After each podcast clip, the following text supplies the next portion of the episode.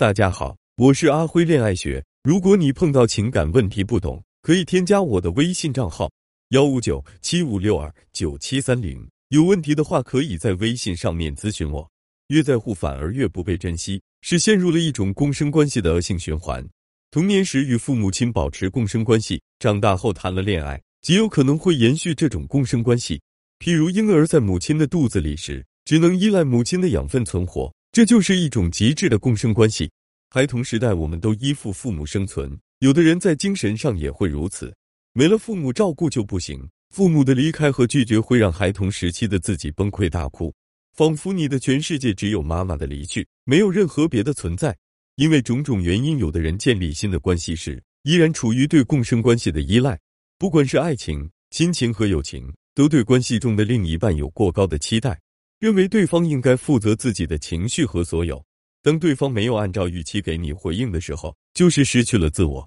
感受不到自己付出的意义。没有独立的自我是一件可怕的事情。共生关系的对象从母亲变成了伴侣，伴侣的态度就可以决定你的喜怒哀乐。当对方对你微笑，你就感到快乐；当对方对你冷淡，你就感到焦躁。焦躁的人无法自己平静的待着，必然要做些什么缓解自己的焦躁。在恋爱中的人会不断的付出，甚至自我感动式的付出来缓解焦虑，因为你的逻辑是我已经为你做了这么多了，你理应回应我，不会再对我冷淡了。但这种逻辑是错的。事实上，你做的越多，对方越容易冷淡。共生关系中的人会误以为努力的奉献自己就能获得相应的回报，但是现实往往是相反的。成年人之前的关系是相互支持，而非一方依附另一方而生活。过度的依赖必然会加重另一方的负担，这就造成一个人越是对另一个人好，另一个人越想逃离。你越在乎对方，对方反而越冷淡；你越依赖对方对你的情感，对方越是吝啬于付出。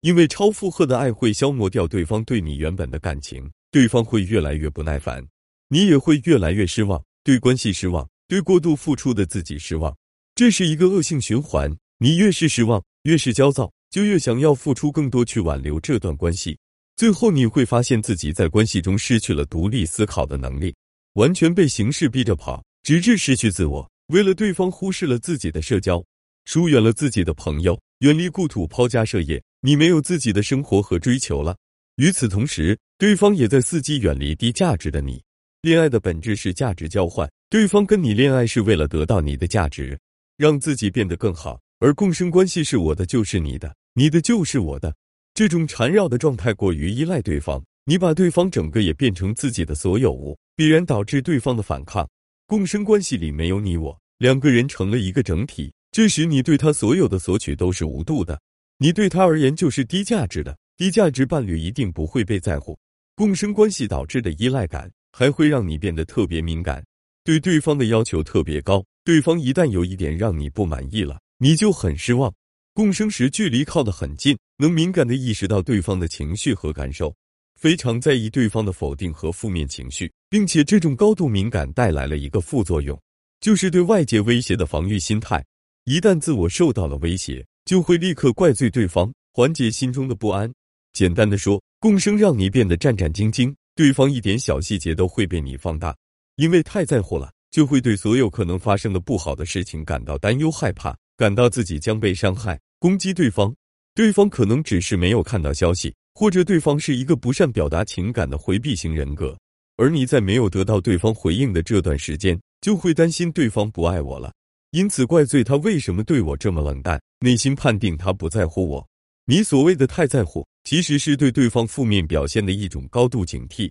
原本对方普通的反应并没有什么问题，但你想要的是对方非常热情，像你一样焦急的回应。他的反应平平就被你认为是冷淡，你非常害怕他对你一丝一毫的不重视，非常警惕有可能的拒绝和分离，导致了过度敏感和过度索取。高防御姿态的时候是缺乏自我意识的，每当遇到困难就想办法后退和躲藏，怪别人没有满足自己的幻想，拒绝反思自我，所以无法正视自己的内心。太在乎是怕失去，表面上是关怀别人，实际上是一种只关注自我感受的自私行为。伴侣不是实现自我关注的工具人，透过爱情，他也希望你能看见他的自我，而不是流于形式的太在乎。那么，我们如何改变这种状态呢？首先，第一点是走出依赖关系的定律，发展自己的自主感和价值感。在童年时的共生关系中，母亲是你的所有存在感和价值感的来源，她供养你长大，她肯定你，你就会肯定自己；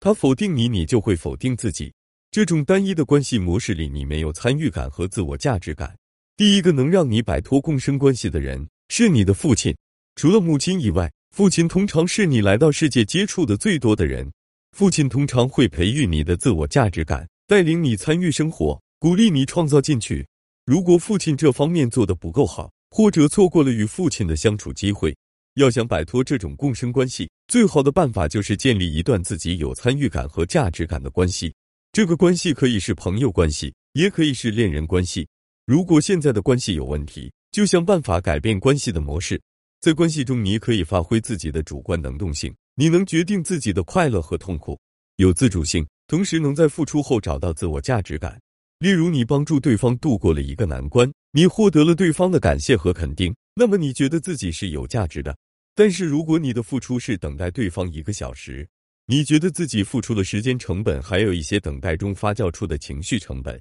但是对方并不领情，甚至根本意识不到你曾经等了一个小时，也体会不到你等待过程中所谓“我为了早点见到你，我那么在乎你”那种心情，他大概率不会有反馈，你的价值感也难以产生。你不知道为一件没有反馈的事情付出一个小时的意义何在，时间长了，付出就变得没有意义，自我的存在感就越来越低。实际上，在这一个小时中，你完全可以安排自己做别的事情，不必把自己变得那么苦情。苦情的后果就是用自己的苦情去指责对方的疏忽，胁迫对方对你的补偿。脱离共生，一定要学会有意识的安排感情生活当中的付出，不要做出力不讨好的事情。那只会带给自己更多的不良情绪，让对方看见自己的付出就是满足对方的需求，而不是自以为对方的需求。能够清晰的表述自己对关系的价值，从而完成初步的自我认同。第二点是恋爱应该有边界性。小时候母亲是满足你生存的必要条件，但是长大后伴侣没有必要做你的生存工具。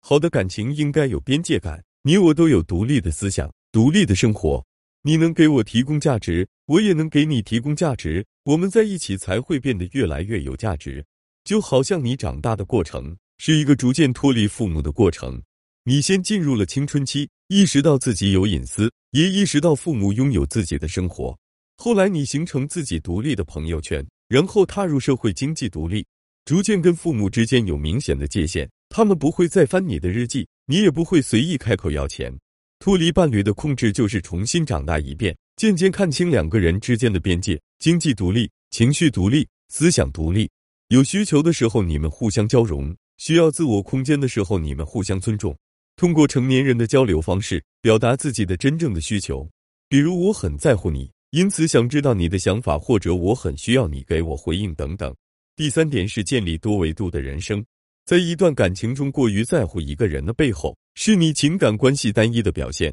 也就是说，你在乎的东西太少了。这个在乎的东西在你生活中占据的比例太高，它一旦出现一点问题，你就受不了。一个完整的自我应该建立多维度的人生，就像我们常说的，生活里不只有爱情，尤其是女人需要有不同的情感关系，与任何一段关系都是互相独立、互相扶持。比如全职主妇最容易失去自我。因为这个职业对婚姻的依附性太强。如果全职主妇有自己的人生理想，有自己的兴趣爱好，在脱离婚姻关系的时候，能够经济独立也能精神独立的话，她就更容易摆脱跟丈夫的共生关系，活得更有自信、更有价值感。鸡蛋不能放在一个篮子里，你的价值感也不应仅仅来源于感情关系，你的父母、社交圈、你的好友、你的职业认可度和社会地位、崇高理想等等，都是你价值感的来源。你在更多方面变得优秀，才会不依赖哪一方面的单一成就。所以，一个失去自我的人